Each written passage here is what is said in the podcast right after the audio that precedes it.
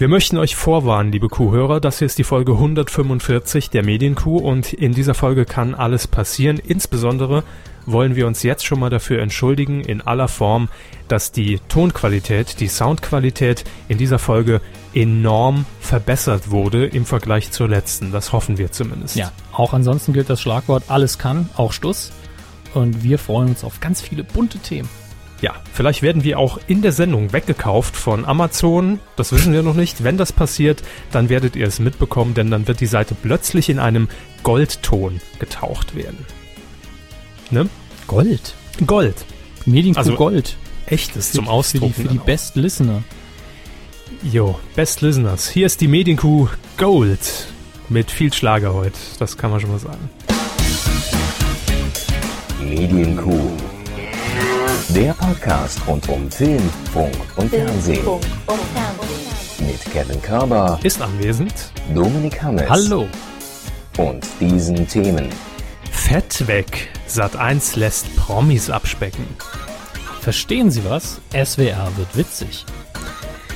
Kometenhafter Abstieg. Viva streicht die Preisverleihung und Hosting. Ellen DeGeneres präsentiert die Oscars 2014. Fernsehen. Da sind wir in gewohnter Qualität, also zumindest rein audiotechnisch, natürlich inhaltlich, huiuiuiui, da wollen wir dieser Woche gar nicht von Qualität reden. Hallo Herr Hammes, grüße Sie. Ja, hallo Herr Körber, wie geht's? Äh, mir geht's sehr gut. Ähm, vor allem, weil wir jetzt einen gewissen Abstand zu dieser Sendung finden, also jeder für sich. Ähm, wir können das ruhig mal sagen. Es ja. wird uns wahrscheinlich wieder niemand glauben, weil er irgendwie denkt, es handelt sich um, um dumme Ironie oder sowas. Aber tatsächlich ist es so, dass diese Folge die erste Folge, na eigentlich die zweite Folge ist, die wir getrennt voneinander aufzeichnen, weil ich immer noch im Harzfest sitze. Immer noch auf dem Damenklo im Karstadt. Herr Körber ist quasi verharzt, ja. Korrekt. Aber ich habe bei Karstadt in der Elektroabteilung, die hier übrigens am Montag geschlossen wird, ich soll nochmal darauf hinweisen, großer Ausverkauf im, im Karstadt in Werningerode. Ähm, in 30 Minuten beginnen wir mit Recovery. Oh, bitte die 13, bitte die 9. Ähm, jedenfalls habe ich hier noch ein günstiges Mikrofon erstanden für 15 Euro und ich ah, glaube, das, ähm, das klappt gut, jetzt. Das Gute von Trust, ne? der Marke, der man vertraut in Sachen Audio. Korrekt, wie der Name schon sagt. Aber gut, das hat euch ja gar nicht zu interessieren, denn äh, wir werden die Sendung natürlich abhandeln, professionell wie immer, auch wenn wir hier getrennt sitzen. Ähm, man sollte es aber nicht merken. Nein, auf keinen Fall. Es ist ja auch so, in den letzten 100 Folgen habe ich Herrn Körber, ich habe manchmal gar nicht realisiert, dass er physisch anwesend war. Eben. Weil wir uns ja den Inhalt anschauen müssen, der, der vor uns steht. Und da, da ist so eine Visage einfach nur ab, ablenkend und es stört Unsere auch. Unsere Kommunikation beruhte eigentlich nur darauf, dass ich Herrn Hammes äh, Zeichen gab, die signalisierten, komm näher ans Mikro. ah, ich komme mal näher ans Mikro. Das ist eine gute Idee. Sehr gut, sehr gut. Ja, ähm, wir sind jetzt wieder richtig da, nachdem wir zwei Folgen lang den Sommer ein bisschen abgewickelt haben, in knappen drei Stunden insgesamt, ähm, wollen wir uns jetzt wieder um frische Ware kümmern, die äh, hier frei Haus geliefert wird. Und ähm, es gibt jede Menge, das haben ja, wir in ja. der letzten Woche schon gesehen, also, dass die Sender einiges in der Pipeline haben. Sie haben da echt Premium rausgesucht, wenn ich auf Absolut. unser Artikelbild, das, das ich ja schon vorab hier sehen kann, schiele, dann, dann sitze ich und denke nur so, ah ja, das, das muss dieses Abspecken sein. Das ist ja unser erstes Thema gleich. Herr Körper ja. wird es nochmal richtig einführen. Und, und da sehe ich Costa Cordalis mit angemalten Augenbrauen und, und, und äh, irgendwie noch, noch zwei andere, die auch so leichte Sonnenbankopfer zu sein scheinen. Ähm, was ist das? Ja, das, das ist eine neue Sat 1 Show und ähm, ich find's jetzt schon super, weil also dieses Artikelbild ist übrigens zu sehen auf medienq.de, Folge mhm. 145, falls ihr euch jetzt fragt, wovon reden diese multimedialen Menschen. Es handelt sich dabei um Costa Cordalis, der abspecken will. Äh, mit ihm zusammen auch noch neun andere Promis. Wir sind, wir sind die anderen beiden auf dem Bild links, links auf dem das Bild. Das ist doch die Schwester von Ricky von Tic Tac Toe, weil ich kenne die Frau überhaupt nicht. Die, Nein, die links, das ist die Tochter von Ein bisschen Spaß muss sein. Sehen Sie, ist, ich war schon ganz nah dran. Es ist also ein, eine Verwandte eines Promis. Ja, es ist ein, eine, eine, eine Blanko-Tochter. Ja, und rechts, das ist die Cousine von Vera Entwehen. Ähm, nein, rechts auf dem Foto, das ist die Mama Katzeberger, die ah. ja jetzt neuerdings in, in jeder Reality-Show mit dabei ist.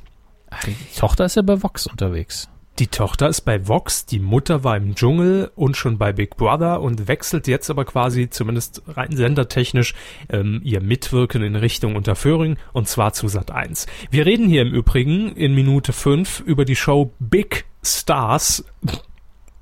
Sie haben, Promis specken ab. Sie haben den Namen noch nicht mal äh, in unserem Ablaufplan geschrieben, damit ich auch nicht überinformiert bin.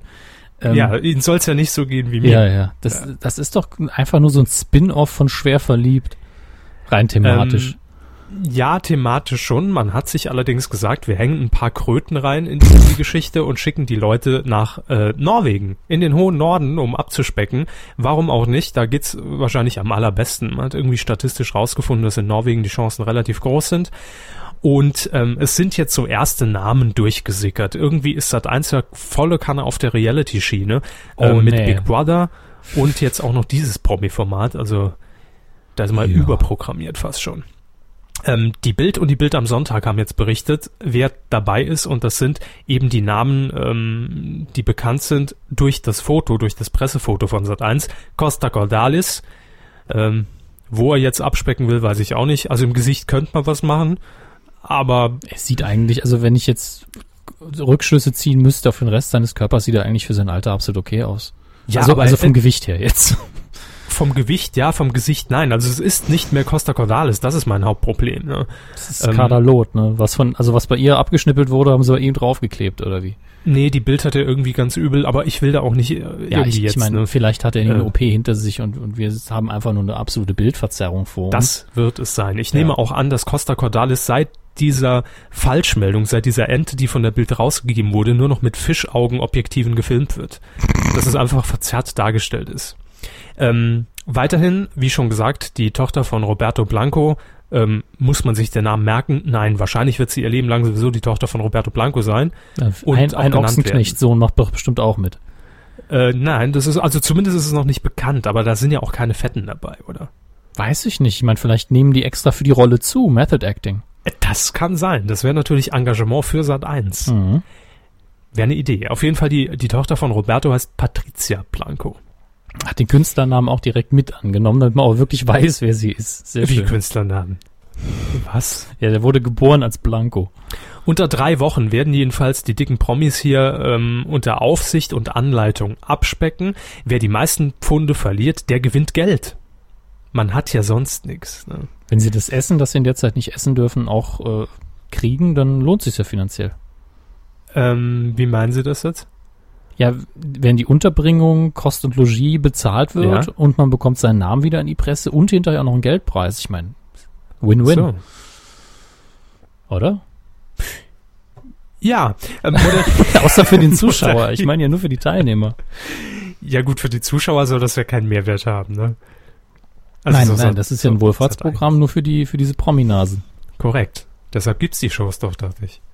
Das ist eigentlich sind die Shows doch so wie wie wie die wie die Jobcenter für die für den Otto Normalbürger, dass wenn keine Aufträge da sind und man nicht irgendwie ein paar Münzen generieren kann durch äh, dämliche äh, Auftritte auf dem Wald und Wiesel wie, wie Wieselfest auch schön Wald man, und Wiesenfest wenn man bei Ihnen den, den Karstadt und den Kaufland wieder neu eröffnet ja im Harz dann muss man in solche Shows. Das ist quasi die, die, das sind die Geldgeber für die Promis. Agentur für Medienarbeit. So ist es. Wer moderiert dieses ganze Spektakel? Spektakel, haben Sie gemerkt. Ähm, ja, ja, habe ich, hab ich ignoriert. Raten Sie ja. mal. Nennen Sie mal einen Namen. Wer, wer ich will, dass es moderiert oder wer es macht? Nee, wer es macht. Wäre das ist eine Frau und ein Mann. Den Mann können Sie aber nicht wissen. Frau und ein Mann. Wer, ja. wer hat sich da wieder operieren lassen? Ähm, also Vera Entwen wäre mein Tipp gewesen, weil Sat 1. Ja, aber Vera Entwen ist doch RTL. Eben. Entschuldigung, ich habe mich einfach nur gehört. Äh, nee, und die, die Brit ist ja auch nicht mehr bei Sat 1 jetzt. Doch. Doch? Sie sind ja gar nicht mehr auf. Äh, doch, wir hatten ja letztens über Brit geredet. Ich wusste nur, dass sie wieder da ist. Ich hatte nicht mehr in Erinnerung, Brit, dass sie Brit, noch bei Sat 1 ist. Aber Brit, wer macht's denn jetzt? Ruth Moschner. Das, Wären das, sie nie drauf gekommen, ne? Dass die keinen vernünftigen Job findet, das tut mir immer leid. Die moderiert im MDR so Riverboat, also bitte. Ja, stimmt, das ist bodenständig, das ist gut bezahlt, schätze ich. Riverböden ständig. Ja.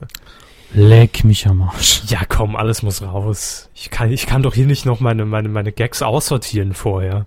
Wenn ich mich schon nicht vorbereite auf die Sendung inhaltlich, also gar keine Zeit mehr dafür habe, kann ich ja nicht noch hier gagmäßig am Start sein.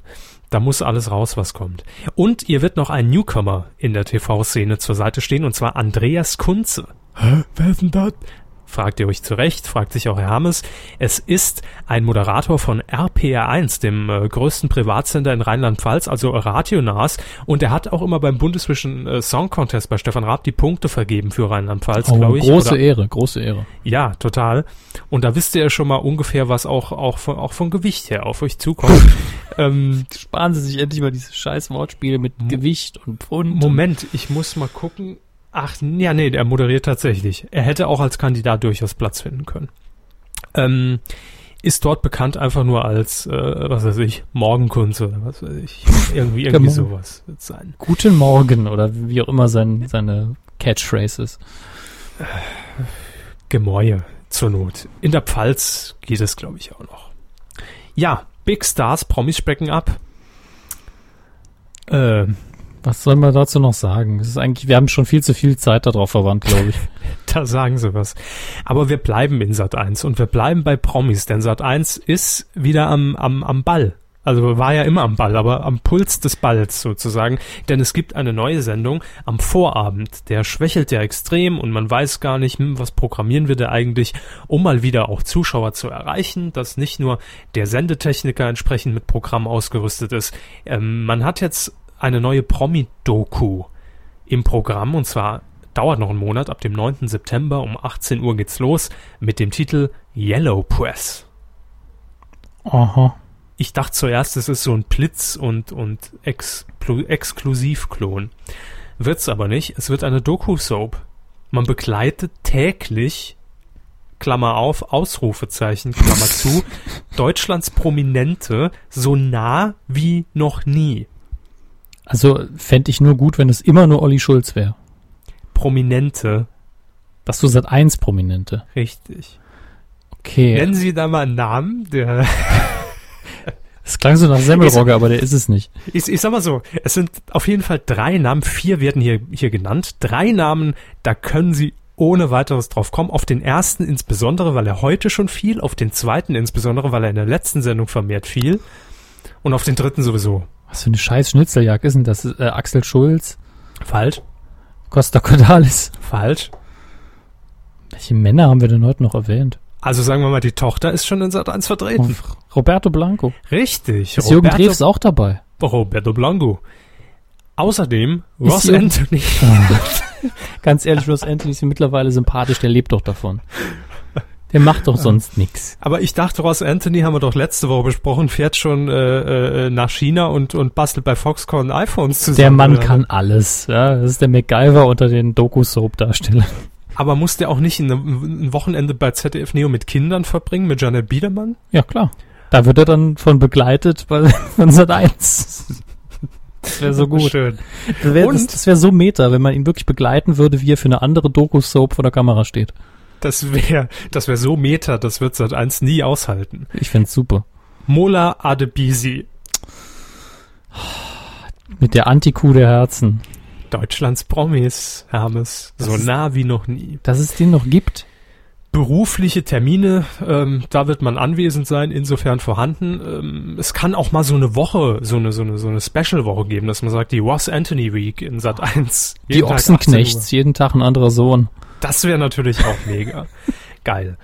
Ähm, ja, oder es können mal Miniserien werden oder, oder Minigeschichten. Äh, Erste Staffel ist schon bestellt. 40 Folgen. Gut, wenn es täglich kommt, nicht so schwierig. 40. 40, Da haben sie doch alle Promis durch, die, die man sich für das Bu- Budget leisten kann. Vermutlich. Ähm, man hat allerdings bei der Produktion doch darauf geachtet, dass da eine Produktionsschmiede im Hintergrund steht, die Erfahrung mit Prominenten hat, die vor allem Erfahrung darin hat, neue Prominente, und das ist ja, glaube ich, das Allerwichtigste, zu generieren. Generieren. Gen- Äh, Joker Productions. Ich wusste es. Hätten Ja. sie jetzt gesagt, raten sie, hätte ich es gewusst. Ja, ich wusste, dass sie es wissen, deshalb habe ich sie Mhm. nicht raten lassen.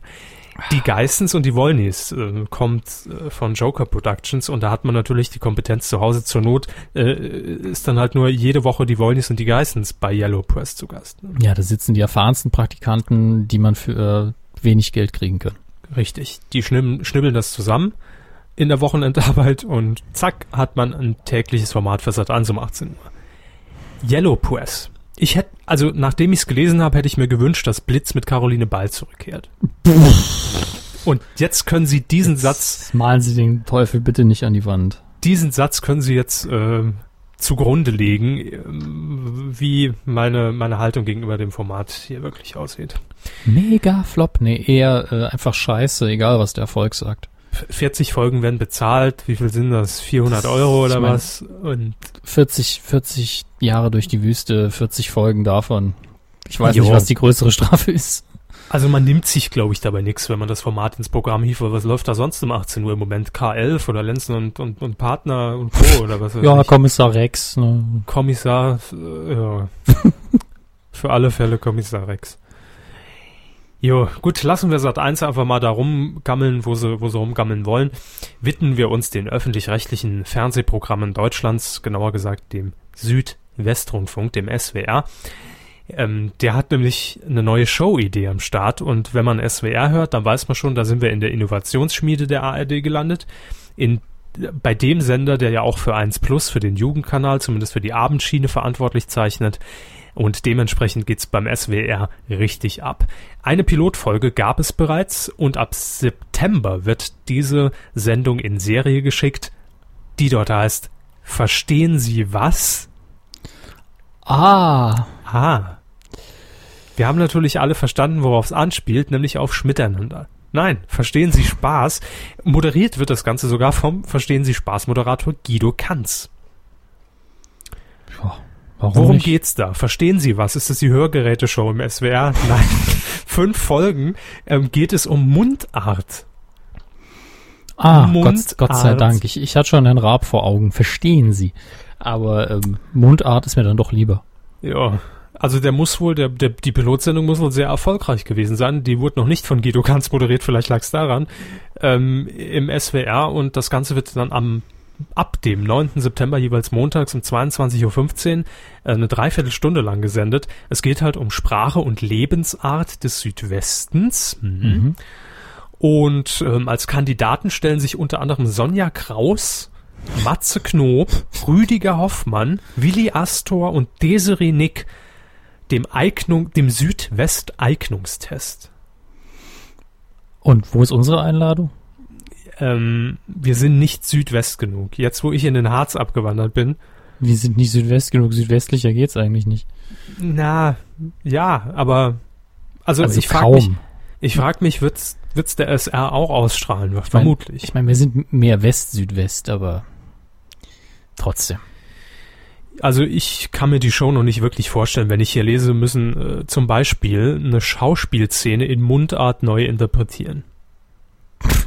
Super, bei Herrn Hoffmann wird das, wird das glaube ich, sehr einseitig. Oder einen Nachsprechtest absolvieren. Hallo erstmal. Außerdem wird ihr ein, Sein oder nicht sein. außerdem wird ihr, also Sonja Kraus, in dem Fall ein Gericht vorgesetzt, dessen Dialektnamen sie erraten darf. Hoffentlich ist es Neja-Bippes. Er hat Bibbes gesagt, das sind doch jetzt alles Sachen, wo ich mir, also ich kann mir die vorstellen, so im, in der, in der Landesschau vom SWR, wenn man mal einen Promi zu Gast hat, auch wir machen jetzt mal was Lustiges mit dem, beziehen den lokal irgendwie ein. Jo. Aber eine ganze Show. Vielleicht klappt's ja. Es könnte halt sehr gehetzt wirken, aber vielleicht hat's auch die Gemütlichkeit von Zimmer frei. Wer weiß das so genau. Gut. Aber es ist SWR, SWR. ARD. Nee, nee, SWR. Ah, Aber ARD ist, ist eine, eine gute Überleitung, um es Mhm. mal mit Verona Kehr, äh, Kehrt, Verona Kehrt, ja, Verona Po zu sagen. Corona kehrt aus. Ja. Ja, mistet aus. Ähm, die ARD und der ZDF planen ja schon länger, ein gemeinsames Konzept zu entwickeln für einen Jugendkanal. Ich das liebe, wir planen etwas gemeinsam zu machen. Das, Ja. das ist so wie, wie Bekannte, die sich seit zehn Jahren kennen, aber seit fünf Jahren nicht mehr gesehen haben. Oh, wir machen mal irgendwann was, ne? Die zwei Grand Dames des, äh, des Fernsehens, das sind eigentlich die, die zwei größten Bürokratenläden, versuchen schnell was auf die Beine zu stellen. Es hieß schon in den vergangenen Monaten, ja, also realistisch gesehen, äh, vor Frühjahr 2017 geht da mal gar nichts. Da haben wir den, den Kostenvoranschlag und den Antrag noch nicht gestellt und, ne? Macht Antrag auch eine Sendung. Hoffentlich. Ähm, aber offenbar, das berichtet jetzt zumindest unsere grüne Lieblingsseite DWDL, sind die beiden Sender jetzt zumindest mal einen Schritt weitergekommen. Ähm, es heißt hier im Zitat, ich, ich lese es jetzt einfach mal ganz dreist ab, den Verlauf unserer Gespräche mit den ZDF-Kollegen, das sagt zumindest der ARD-Vorsitzende Lutz Marmor, würde ich jedenfalls als positiv und konstruktiv bezeichnen. Inzwischen ist klar, dass beide Se Seiten den gemeinsamen Jugendkanal woll wollen und dass wir uns in wesentlichen Punkten einander angenähert haben. Das heißt ja schon mal, man hat sich an den Tisch gehockt drei Tage und hat gesagt, könne mir das. Theoretisch. Ne? Nur mal auf dem Papier. Aber wenn spinnen das wir das mache, mal durch. Wenn mir das mache, dann Wenn, wie könnte es aussehen? welchen Sender stampfen wir dafür ein? Ja. Ähm, man will allerdings, und das hat man auch gesagt, um so wenig wie möglich Zeit zu vertrödeln, keine extra Strukturen aufbauen. Wie soll das denn funktionieren? Also es muss ja wohl irgendeine zentrale Anstalt natürlich geschaffen werden, die das Ganze federführend leitet. Nein, Nee. Machen wir es wie beim Kika, macht der MDR das, ne? das geht schon. Klar. Ja. Macht Naja. der SR das, der hat doch sonst nichts zu tun. Ähm, wenn das ZDF sagt, ich, ich lese das hier gerade das erste Mal alles. das, nee, das muss man, auch, muss man ja auch mal auf sich wirken lassen zum Teil. Also ihr dürft da jetzt auch nicht zu viel erwarten, dass ich hier die Infos raushaue. Sehen Sie in der nächsten Woche. Kevin Körper interpretiert live den NTV News-Ticker, der unten im Bild durchläuft. Er läuft ja immer zur Werbung. Aber Adidas plus ein Euro. Dafür sind die Schuhe genauso teuer. Ähm, jedenfalls ist man jetzt guter Dinge und sagt, dass theoretisch dieser Jugendkanal Anfang 2015 starten könnte, wenn jetzt alles klappt. Tja, das haben Sie schon gesagt. Äh, nee, habe ich noch nicht gesagt. Ich dachte schon. Nee, Das ist ursprünglich vor hieß es 2000 2017. Ah, okay. Und jetzt ist man dann doch darauf gekommen, wenn mir jetzt an einem Strang ziehe und es alles so läuft, wie es laufen könnte, 2015. Oder das heißt übersetzt, wenn wir es billig zusammenschustern mit vielleicht vier eigenen Sendungen, der Rest gefüllt mit Archivware und einfach nur Branding, Logo drauf, zack, ausgestrahlt über ZDF, Neo oder was auch immer oder wo auch immer. Wenn man, einer kriegt halt noch eine Zusatzverantwortung, ein Redakteur wird abgestellt, dann läuft das Ding 2015. In dem Fall erwarte ich es morgen. Öffentlich-rechtlich. Ja, gut, nee, dann 2015. Ja. Haben Sie schon recht. Mein Naja, Gott. die Jugend, die Jugend. Solange- Ach, apropos Jugend. Ach, Wissen Sie noch damals, Herr Hammes, als wir in unserer Jugend den Musiksender Viva schauten? Ja, Ja, dunkel erinnere ich mich. das war das Einzige, was ich mir geschrieben habe für die Woche, gell? Ah. Ähm, die Kometverleihung ist allen ein Begriff, ähm, die mit Viva aufgewachsen sind. Und es war damals ja schon eine Preisverleihung, wo man sagen konnte, die hatte, ich sag mal, irgendeine Relevanz. Sie hatte nur deswegen eine Relevanz, weil sie komplett in der Zielgruppe stattgefunden hat und weil die Leute, die man eben, also ob man sie jetzt gut oder schlecht fand, aber die man eben wahrgenommen hat, sowohl als VJs oder VJs und, äh, und die in Anführungsstrichen Stars, die man eben jeden Tag gesehen hat, sich dann auch feiern durften. Es war halt eine Preisverleihung, die nicht so eingemottet wir- gewirkt hat, wie alle, die man sonst so kannte. Und man muss natürlich auch dieses komplette Gerüst um den Kometen herum betrachten. Damals, Viva 1995, wurde äh, der Komet zum ersten Mal verliehen, war das natürlich einfach eine komplett andere Infrastruktur. Es war ein eigenständiger Sender und das heißt, dann konnte man diese Veranstaltung, diese eigeninitiativ veranstaltete äh, Geschichte ja auch viel besser ins Programm einbringen, vermarkten, man konnte es ausschlachten, man macht ein Best-of, man macht vorher Interviews bei Interaktiv und so weiter und so weiter. Ja. Und dann kommt man diesen, diesen Ball, diesen Kometen ja viel besser spielen. Aber das ist die gute Harzluft. Ne? Das Mm, ist Das ist die gute Harzluft, da gedeihen die schlechten Wortspiele Ja. ganz besonders gut. an Tannen gezapft. An Eicheln gespielt, ja. hm, schön. Kuss auf die Muschi, wie, äh, wie Olli Schulz in seinem Bühnenprogramm auf Tele 5 zum Abschied sagte. Aber da kommen wir vielleicht später irgendwann noch zu. Ja, auf jeden Fall, der Komet steht jetzt äh, definitiv vor dem aus, denn auch das habe ich vorhin noch auf DWDL gelesen. Ähm, ich habe die Meldung einfach aufgrund der Aktualität mit reingenommen, weil ansonsten die Dinge ja alle erst mittwochs passieren. Ich mich überrascht, dass es den Komet noch gibt, weil ich Viva ja eigentlich nicht mehr wahrgenommen habe als wirklichen Sender. Korrekt. Es ist ja auch kein wirklicher Sender mehr. Es ist ein, es ist ein MTV-Wirecom-Produkt, wo einfach äh, Musik nur noch in den Chartshows stattfindet. Eine oder, Art oder Nudelstation halt. Ja, oder im Nachtprogramm oder an, an, an Feiertagen vielleicht mal. Ähm, Im letzten Jahr war es schon so, dass man bei Viva auf die Kometverleihung verzichtet hat, weil man ja gesagt hat, ja, der MTV äh, European Music Award, der ist viel, viel wichtiger und gehören ja auch zur Gruppe und wir strahlen den ja auch aus. Und, und damals konnte man es noch nachvollziehen, der findet auch in Deutschland statt. Das heißt, ah. dass man dann gesagt hat, in dieser Zeit würde normalerweise auch die Kometverleihung stattfinden. Wir verzichten auf zwei Veranstaltungen, die wir auf Viva dann spielen, sondern konzentrieren uns auf die eine. Ist noch nachvollziehbar, finde ich. Man muss das mal in dem großen Rahmen sehen. Als, als Viva damals ähm, in Deutschland gestartet ist, hat MTV, ich glaube Europe in England, glaube ich, hat die total belächelt und gesagt, das wird ja eh nie was. Da wurde es ein Riesenerfolg und Viva war in meinen Augen musikfernsehtechnisch der Marktführer, vor allen Dingen in den wichtigen Zielgruppen in Deutschland. Ja. Schon. Und jetzt hat man es irgendwann mal geschafft, das Ding wegzukaufen, nachdem der Erfolg halt durch Jamba Klingeltonspots weg war. Und warum soll man sich jetzt immer noch selber Konkurrenz machen? Warum soll man zwei Preisverleihungen bezahlen, von, wo man effektiv nur von einer was hat? Eben.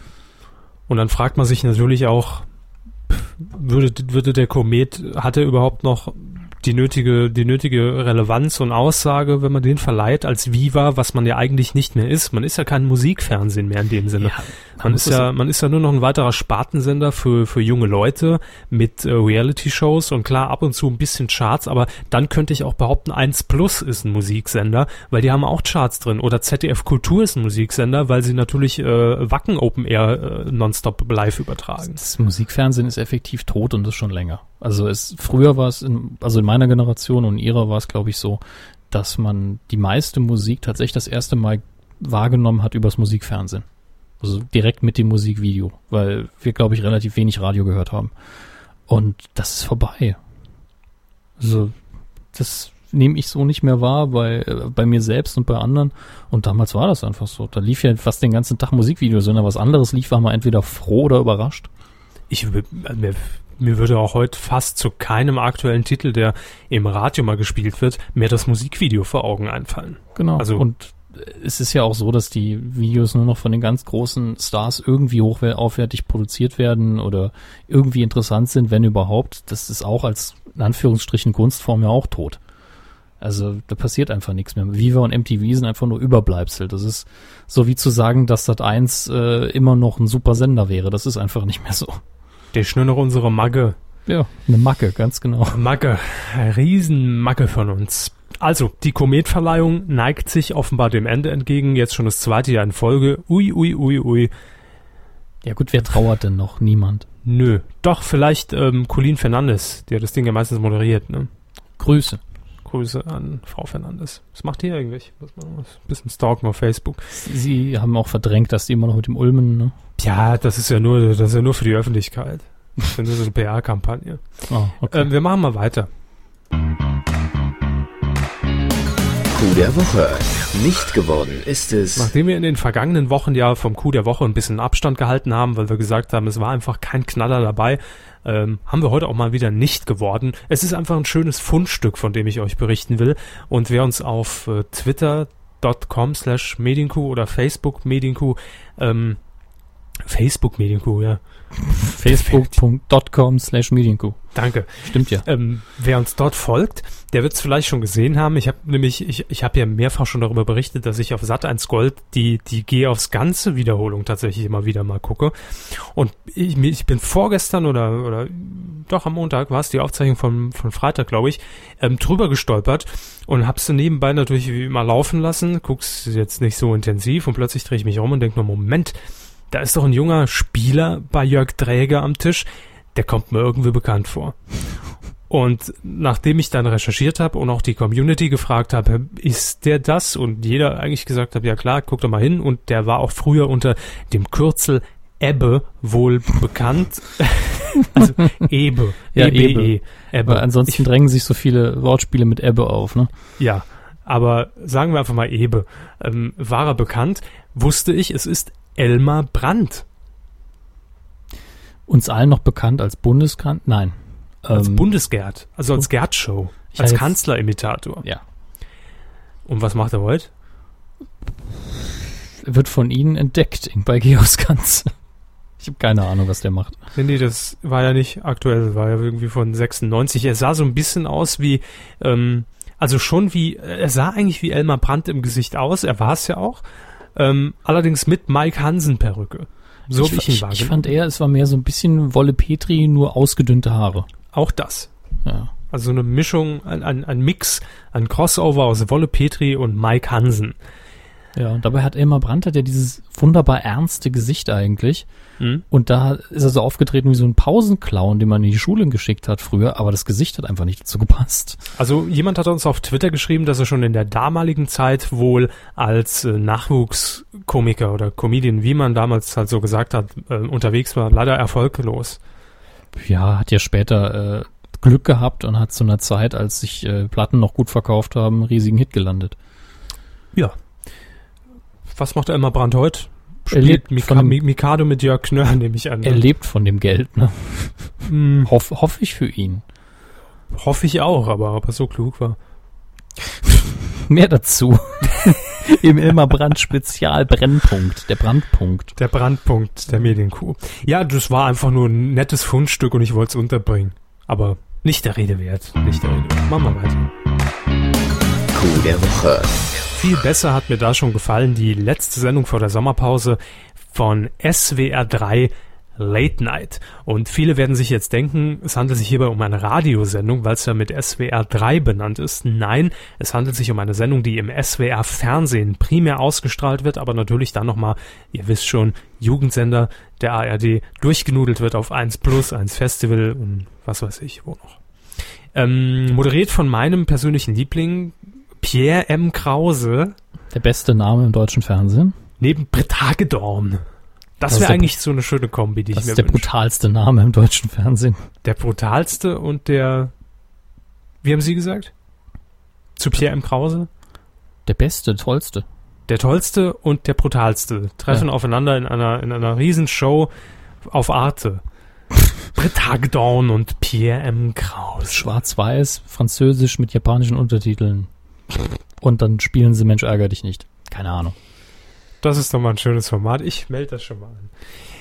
In der 400. Sendung, das war die Sendung vor der Sommerpause, ähm, die mir auf YouTube begegnete, als ich nach alten Harald Schmidt Shows schaute, denn irgendwie muss das Sommerloch ja gefüllt werden von mir. Ähm, und die sind aber alle gelöscht, ne? Irgendeiner hat sich die Mühe gemacht und jeden Tag eine neue Harald Schmidt Show von, äh, von, von 2003, 2002 ja, hochgeladen. Sie, ja, und irgendjemand hat sie gelöscht. Und wissen Sie, wer schuld ist, dass sie gelöscht wurden? Weil ich sie angeguckt habe, oder? Nee, weil, weil, weil sie in der Kuh darüber geredet haben. Da haben wahrscheinlich unsere Kollegen von Turbine Media gesagt, äh, Moment.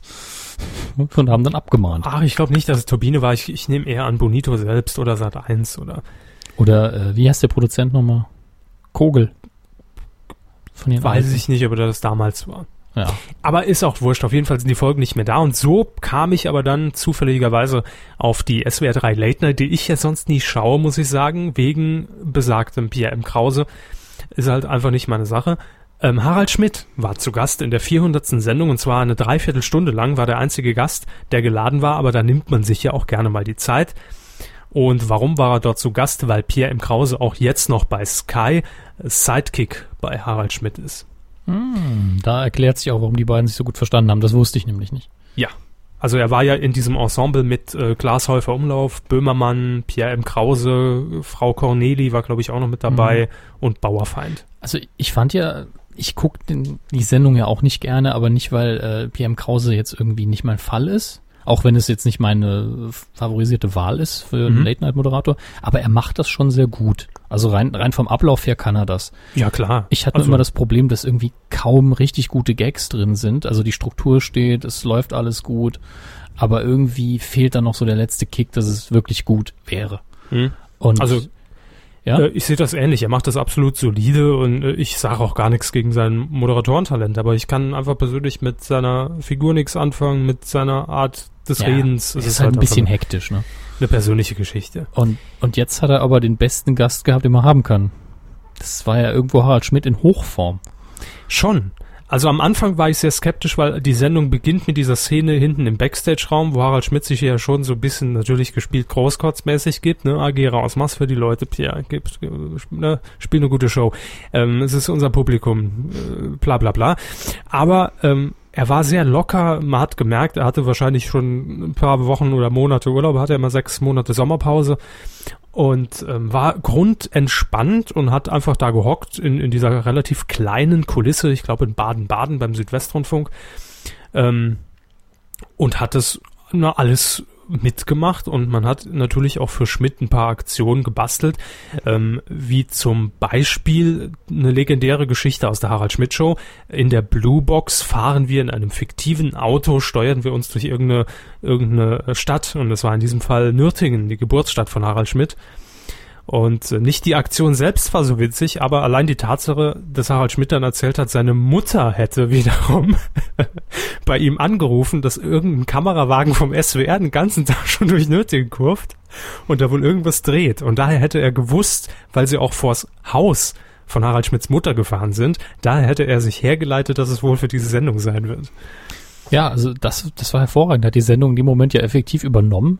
Genau. Und ja. äh, äh, es war vor allen Dingen, ich fand, er war so richtig hungrig. Also er hat jede Aktion mitgemacht, er hat richtig Bock drauf gehabt und ich weiß nicht, wie es im Moment bei Sky läuft, aber ich hatte das Gefühl, als wäre der Harald Schmidt irgendwie damals in den späten 90ern entführt worden und wir sind dann irgendwie von so einer blassen Kopie ist er ersetzt worden. Das ist der echte gewesen. Also er war schon recht braun im Gesicht. Ne? Ja, er war braun im Gesicht, aber ich weiß jetzt nicht, kann auch ein gutes Make-up sein. Ja. Wer weiß das schon. Aber ähm, ganz ehrlich, wenn der Harald Schmidt jeden Tag auf Sendung wäre, das wäre immer noch ein Gewinn fürs deutsche Fernsehen. Das, das war super. Er hat Heinz Wäsche einmal wunderbar nachgemacht. Rudi Carell Anspielung gemacht, die nicht langweilig war. Das bisschen, bisschen über die Moderatoren des, des, des, des Morgenmagazins ausgelassen äh, und einfach so ein paar schöne äh, in, in, Interna erzählt, auch aus, aus der Medienlandschaft. Dann ist man noch rüber ins Nachbarstudio, weil nämlich zu dem Zeitpunkt der Aufzeichnung live im SWR die Sendung Kaffee oder Tee produziert mhm. wurde. Und da ist man einfach mal rüber und hat sich mit an den Tisch gehockt und ich glaube auch, und man, das sah man, dass die Moderatorin zumindest nicht Bescheid wusste, was übrigens Heike Greis aus dem Saarland war, die sehr lange beim Saarländischen Rundfunk moderiert hat. Ähm, toll fand ich dann die Anspielung, was ging irgendwie, wir haben da gehockt, das ist halt, ich weiß nicht, ob er äh, Kaffee oder Tee kennt, das ist also so eine, so eine Service-Sendung am Nachmittag beim SWR und im SR, aber natürlich urlangweilig, weil man sich über irgendwelche Rezepte unterhält oder Weinproben oder irgendeine Kacke halt. Oder wie kriegst du Büscheleisen möglichst schnell ich heiß. Ich das gern, das ist so entspannt beim Mittagsschläfchen. Genau, ja. Da schlafen ihm die Füße beim Bügeln. Auf jeden Fall ähm, saßen dann die Talkgäste natürlich mit an diesem Tisch. Harald Schmitz aus neben der Moderatorin guckte auf die Moderationskarten und sah, oh, ganz schön viele Fragen für so eine kurze Runde oder irgendwie sowas. Ja, das ist ja noch für andere Gäste. Wir senden ja schon seit drei Stunden und wir haben noch fünf vor uns.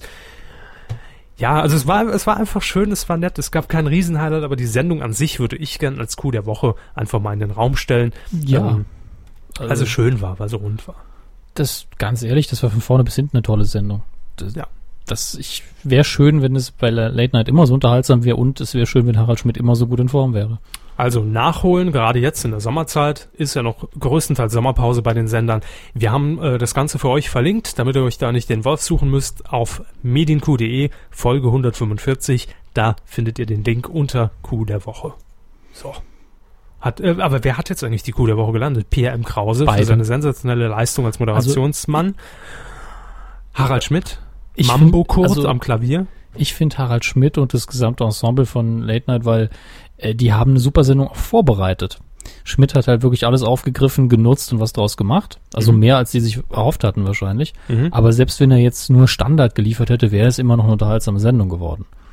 Gut. Und demzufolge die Kombination, wie so oft. Gesamtleistung für die Sendung, für diese eine Sendung. Ja, es wäre drei Late Night. Damit wir dann bei dem Coup des Jahres auch potenziell Harald Schmidt und Late Night natürlich einen Preis kriegen können. Eben. Und dass wir ihnen nicht nur explizit Pierre M. Krause zuschustern müssen. ja, ähm, weiter. Film. Herr Hammes, ich lese hier auf dem Ablaufplan, der mich jetzt gerade in diesem Moment per Flaschenpost erreicht hat, dass Sie im Kino waren. Das ist richtig. In welchem Film denn? Ich war in Pacific Rim ich habe mir unter anderem gedacht, äh, ich habe jetzt so oft angekündigt, dass die Leute diesen Film gucken sollen, damit Guillermo del Toro möglichst viel Geld verdient und dann äh, Hellboy 3 und äh, At the mhm. Mountains of Madness machen kann. Da muss ich ja eigentlich auch selber reingehen. RIM, ist das nicht dieser insolvente Hersteller von BlackBerry? keine Ahnung, wer BlackBerry hergestellt hat, wenn ich ehrlich bin. Ja.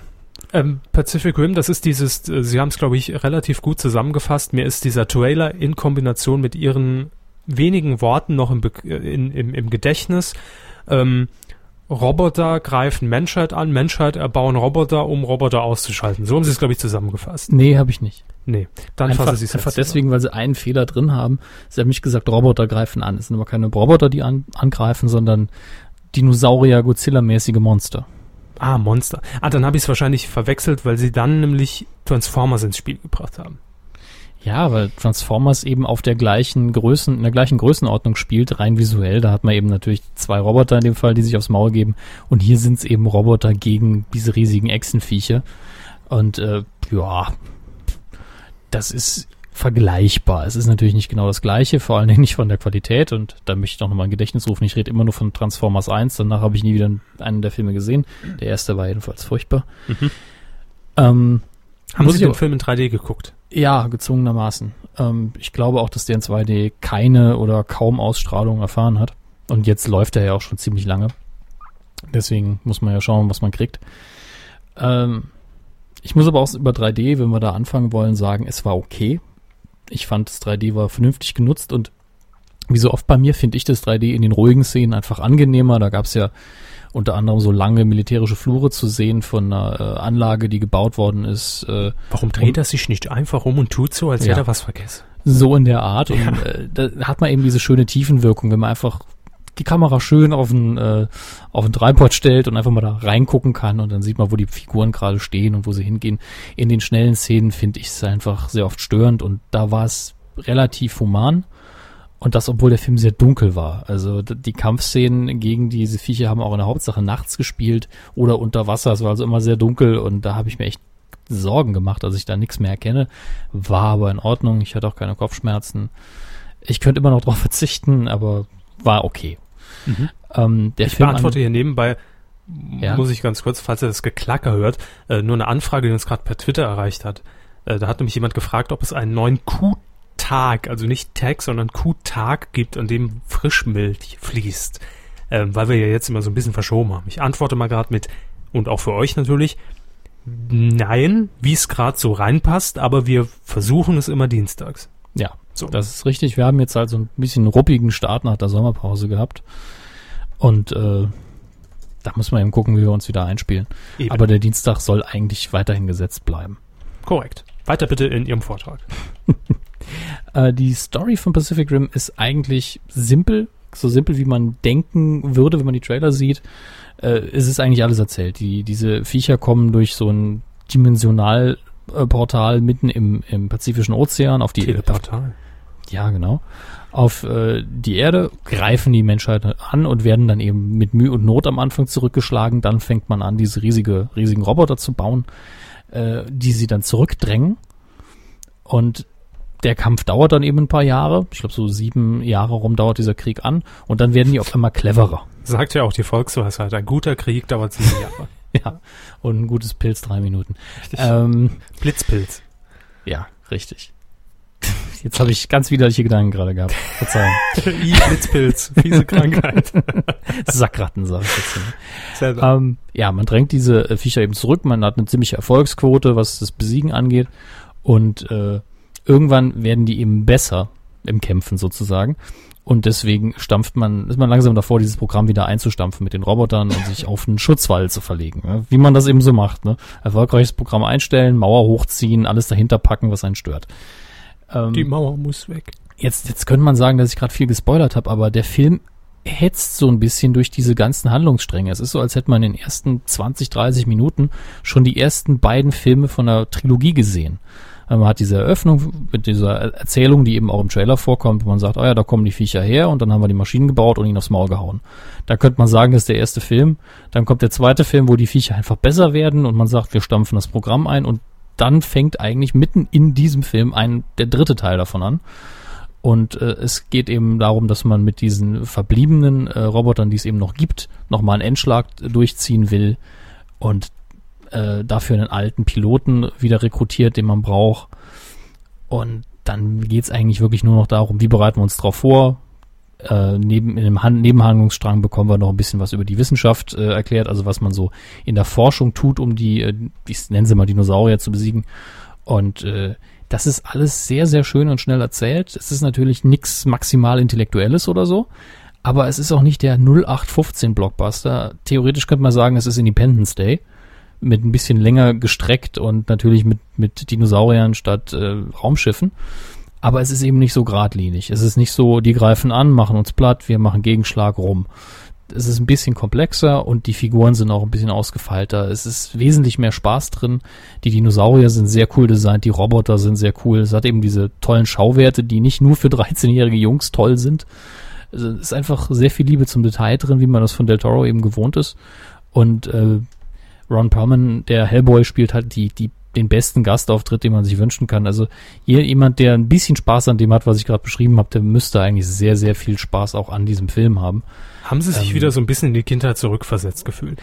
Nee, in der Kindheit gab es solche Filme nicht. Aber wären Sie als Kind reingegangen? Wäre ich als Kind reingegangen? Ich, ich weiß nicht, ob ich hätte gedurft hätte, muss ich ganz ehrlich sagen. Aber ich hätte auf jeden Fall mit sehr großen Augen da gesessen. Also ich glaube, er ist nichts für Sie. Aber das ist, wollte ich ja fragen. Ja, aber er ist rundum gut gemacht. Wenn Sie irgendwie Bock auf großes Szenario haben, groß erzählt und trotzdem Liebe zum Detail, mhm. gucken Sie ihn sich an. Aber wenn Sie natürlich sagen, pff, Roboter, die auf Dinosaurier anprügeln, will ich eigentlich nicht sehen, dann lassen Sie es eben. Aber der Film nimmt sich absolut ernst. Also es gibt eben keinen Moment, wo man sagt, boah, ist das lächerlich. Es sei denn, das Konzept an sich stört Sie so sehr, dass Sie nicht drüber hinwegsehen können. Aber es ist nie so, dass man denkt, das ist doof. Es gibt viele Kampfszenen, wo man, wenn man eben drin ist, in dem Moment sagt, das war richtig schön, das war so richtig schön aufs Maul. Und man muss sich dabei nicht schlecht fühlen, denn es sind irgendwie geklonte Dinosaurier, die da aufs Maul kriegen, die die Menschheit vernichten. Da braucht man kein schlechtes Gewissen zu haben. Also nicht so wie der neue Superman. Ja, da sterben halt Unschuldige. Das, das ist halt doof. Aber hier reines Gewissen. Auf die Dinosaurier. Gut, Sie geben ja wie immer keine Wertung ab. Ähm. Äh, nee, ich gebe nie Zahlenwertungen ab. Das ist auch Bullshit. Eben. Also ich glaube nicht dran, wenn andere dann glauben, okay, ich nicht. Dann lassen wir das einfach so stehen und ihr könnt selbst beurteilen, gehe ich rein oder lade ich mal eine runter. Äh, ich also, oder, oder lasse ich Sinn. Ja. ja. Kommen wir zum, äh, zu einem kurzen Newsblog, den Sie uns noch rausgesucht haben. Es geht nämlich ähm, um die Oscars im Jahr 2014. Richtig. Hui, das äh, ist noch durch, ganz schön durch, lang hin. Durch die meisten Meldungen können wir auch relativ schnell durchgehen. Es sind ja recht viele. Mhm. Äh, 2014 wird Ellen DeGeneres äh, moderieren. Das war die, lustigerweise, glaube ich, die erste Entscheidung von der neuen Präsidentin der Academy. Oder beziehungsweise nicht die Präsidentin der Academy, sondern der Produzenten für die nächsten Oscars. Da wechseln ja auch immer ganz schnell die Produzenten. Mhm. Ähm, Ellen DeGeneres ist, glaube ich, in Deutschland nicht mehr so bekannt. Moderiert in den USA, glaube ich, weiterhin ihre Talkshow die auch, glaube ich, am Anfang zumindest auf äh, Six ausgestrahlt wurde, oder? Das War da nicht möglich? irgendwas? Das ist gut möglich. Äh, weiß ich auswendig aber nicht. Äh, sie ist ursprünglich Komikerin und hat auch mal eine Sitcom, die auch in Deutschland lief, die hieß, glaube ich, einfach nur Ellen. Mhm. Ist irre sympathisch, äh, sympathisch, äh, saarländisches äh, Verschlimmbessern. Und die hat es auch schon einmal gemacht. Ist eigentlich ein super Kandidat dafür. Also kann man sich drauf freuen. Ist bestimmt nicht so ähm, in your face wie bei Seth MacFarlane, aber die Frau hält sich normalerweise auch nicht zurück. Und äh, ich freue mich drauf. Es hätte definitiv langweiligeren Kandidaten treffen können. Dauert eh noch ein bisschen, bis ich dann drüber nachdenken muss, ob wir wieder live dabei sind. Auf jeden Fall steht der Moderat, die Moderatorin schon mal fest. Ähm, äh, Frau. Äh, Frau. Noch eine Personalie, um eine Überleitung zu machen. Steht fest nämlich der Regisseur zum nächsten Mission Impossible. Tom Cruise, der das Ganze ja produziert, äh, wechselt da ja immer gern die Regisseure, damit da immer ein neues Feeling, ein neuer Look reinkommt. Ähnlich wie bei Bond, wobei da häufiger mal der gleiche Regie führt. Und diesmal wird's Chris McCary oder McCrary, ich bin mir nicht sicher, wie man ihn ausspricht. Den kennen wir natürlich, ne? Was hat er gemacht, der Körper? Ja, klar. Wir kennen ihn natürlich aus zahlreichen äh, Komödien, die er gespielt hat in den vergangenen Jahren. Unter anderem natürlich das sagen Sie jetzt? Nee, nee. Also der Regisseur hat einfach, ist mir nur bekannt dadurch, dass er Jack Reacher inszeniert hat, auch ein Tom Cruise-Film, der so ein bisschen in der Kasse unterging. aber nur, weil an, abgesehen von Tom Cruise nichts Besonderes an dem Film wohl war. Ich habe eigentlich nur drüber gehört, dass es ein ganz solider äh, Action-Thriller war, mhm. aber es hat eben so das Besondere gefehlt, außer Tom Cruise und das hat an der Kasse eben nicht gereicht. Aber Cruise wird wohl zufrieden gewesen sein mit seinem Regisseur und hat gesagt, du machst die nächsten Mission Impossible. Gut, das ist die ganze News auch schon. Ähm, okay. Kommen wir zu einer News, die mir ein bisschen mehr am Herzen liegt. Äh, mit lauter Namen, die Ihnen, glaube ich, nichts sagen. Legen Sie mal los. Äh, Josh, ich sag, wenn ich einen kenne. Ja, Josh Gad. Ich glaube, so spricht man ihn aus. Ich sehe, dass, äh, wir, dass wir diese, diese Tom Cruise-Meldung im Ablauf gar nicht drin haben, ne? Ich habe sie Ihnen geschickt. Dann habe ich es übersehen. Das mag sein. Gut. Ähm, Josh Gad, sein Nachname beschreibt sich G-A-D, also so würde ich es aussprechen, spielt den Komiker Sam Kinison in einem, in einem Biopack über ihn mit dem Titel Brother Kinison. Äh, Sam Kinison ist sehr jung, ich weiß nicht ob jung, aber sehr früh verstorben und war in dieser ähm, 80er Jahre ähm, Stand-up-Comedy-Welle. Eine ganz besondere Erscheinung, fand ich. Ähm, Deutschland kennt man ihn nicht so gut. Er hat allerdings auch mal bei, äh, Gott, wie heißt nochmal der, meine schrecklich nette Familie, dieser furchtbare deutsche Titel? Oder wie man bei uns immer sagt, El Bondi. Ne? Äh, eine hat, schrecklich nette Familie heißt der furchtbar schreckliche Titel. ja, ja, das ist die El deutsche Über Übersetzung halt. Das ist furchtbar. Ähm, hat er eine kleine Gastrolle gespielt, ich glaube als Engel. Hat er auch sehr schön gemacht. Das war, ähm, glaube ich, eine Weihnachtsepisode, in der er irgendwie fast gestorben wäre, der Same Machine. Eine kleine Anspielung an It's a Wonderful Life. Und Sam Kinison war berühmt dadurch, dass er so unglaublich laut und wütend wurde auf der Bühne. Es gibt eine ganz besondere Nummer, für die er sehr bekannt ist, die findet man auch bei YouTube. Der Frank Rosin der Stand-Up-Szene. Ah, schlimmer. Schlimmer. Äh, da hat er äh, auf der Bühne eben erzählt über Afrika und über die Hungernden und wie man in jedem Jahr ja für die sammelt und dass das natürlich ganz toll ist. Und da habe ich immer drüber nachgedacht und überlegt, wir machen das jetzt schon so lange und ihr sitzt hier in der Wüste mit dem überall rum und hier wächst nichts und bringen euch dann Essen und Wasser und dann stellt sich mir dann doch die Frage, warum zum Teufel geht ihr nicht dahin, wo das scheiß Essen ist? Warum zieht ihr nicht um? Hier wächst nix. Berechtigte Frage. Ja, eben. Äh, also ich meine, es ist natürlich äh, letztlich ein bisschen an der Hahn herbeigezogen, aber für Comedy funktioniert es super. Äh, ich vermisse den Mann, obwohl ich ihn erst sehr spät entdeckt habe, also na, längst nach seinem Tod. Und äh, ich freue mich auf das Biopic. Wenn das gut gemacht ist, freut es mich sehr. Ähm, ursprünglich sollte die Rolle, glaube ich, jemand anders spielen, den ich auch sehr gut fand, der bei Fanboys mitgespielt hat. Josh Gad kennt man vom Sehen hier, mir fällt nur gerade keine Rolle ein wo er vorkommt. Aber wenn man das Gesicht von ihm sieht, weiß man, den habe ich schon in drei, vier kleinen Komödien gesehen. Ist eigentlich immer sehr sympathisch. Anders wie bei Costa Cordalis also. Ja, ja, den ja. hat man nur in drei, vier großen Komödien gesehen, die nicht so gut waren. Nee, ich meine, wenn man sein Gesicht sieht, weiß man nicht mehr, den habe ich schon mal in irgendwas gesehen. so. mehr so, oh Gott, ein Dementor, oh Gott, Hilfe.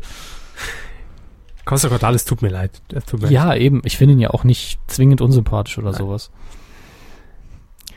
Gut. Die Brücke muss man erstmal schlagen, ne? zwingend unsympathisch, Costa Cordalis. Was, wo, wo sind wir jetzt? Ah ja. Wir sind bei Johnny Depp. Ähm, das, das stimmt, der ist mir zwingend sehr sympathisch. Normalerweise. Sehen Sie. Er spielte im Moment äh, irgendeinen Indianerhäuptling in Lone Ranger. Das ist, glaube ich, kein Häuptling. Oder nur ein Indianer in Lone Ranger. Auf jeden Fall bis zur Unkenntlichkeit äh, angemalt. Zumindest im Trailer erkennt man ihn oder erkannte ich ihn nicht in den ersten Sekunden. Ähm, der Film läuft jetzt, glaube ich, in dieser Woche erst bei uns in Deutschland an. Richtig und hat allerdings natürlich schon jetzt die ersten Zahlen aus den USA mitgebracht. Ja, ich werde auch parallel mal kurz nochmal auf meine favorisierte Seite, was äh, die Zahlen angeht, gehen, nur mal zu schauen, was wirklich sachlich los ist. Aber es wird einfach als Flop gehandelt und wenn es als Flop gehandelt wird, dann wird es einfach so äh, immer so sein, selbst wenn er Erfolg hat, genau wie Waterworld, der eigentlich erfolgreich war. Aber gucken wir mal. Die Seite heißt übrigens www.zahlenkino.de. Da muss ich hinterher mal gucken, ob sich das schon einer hat sichern ich lassen. Okay, da ist der Film. Uh, ja. Zahlenkino.de wäre noch frei, Seville. Noch, ja. Das sieht wirklich über. Äh, sehr, sehr, sehr, sehr schlimm aus. Ähm, ich muss mal gerade sehen, ob hier das Budget dabei steht. Ja, 215 Millionen Budget. Ja. Ist eine Stange. Dollar. Ja, das, das ist äh, so das Niveau von einem Fluch der Karibik, wo ja auch das fast das ganze Team herkommt. Mhm und ähm, hat jetzt in den USA bislang 86 Millionen eingespielt und äh, weltweit 175. Ist in Deutschland zwar noch nicht gestartet, aber wir werden da nicht irgendwie das Ding in die Richtung der 200 drücken, jedenfalls nicht besonders. Das, ähm, Außer es bricht jetzt von heute auf morgen, warum auch immer, ein riesiger Indianer-Hype bei uns in Deutschland aus. Is Money too. Vermutlich. Sowas in der Richtung. Also, dass vielleicht einfach Pierre Brice per Pressemitteilung ja, sagt, stimmt. dass ähm, Johnny Depp, dass er es sehr unsympathisch und, und, und ein bisschen demütigend findet, dass Johnny Ja. Depp Indianer verkörpert. Dann sehe ich Chancen. Das könnte ich mir schon vorstellen. Ähm, Ja, also letztlich man hat, hat man hier eben einen finanziellen Misserfolg eingefahren und ähm, jetzt, muss ich mal ganz klar sagen, das ist für die für das Team natürlich sehr traurig. Vor allen Dingen sind das ja erfolgsverwöhnte Leute. Bruckheimer, Johnny Depp, der Regisseur ist Gore Verbinski, der eben die ersten beiden oder die ersten drei vielleicht sogar Flucht der Karibik-Teile inszeniert hat mhm. und mit Rango dann auch so einen schönen Film mit Johnny Depp gemacht hat und Jetzt haben Bruckheimer, Johnny Depp und äh, der zweite Hauptdarsteller, dessen Namen ich mir nicht merken kann, hier Arn Arnie Hammer, der den eigentlichen Lone Ranger spielt, haben alle im Interview gesagt, ja, das ist, weil die Kritiker vorher alle schon geschrieben haben, dass der Film nicht gut ist.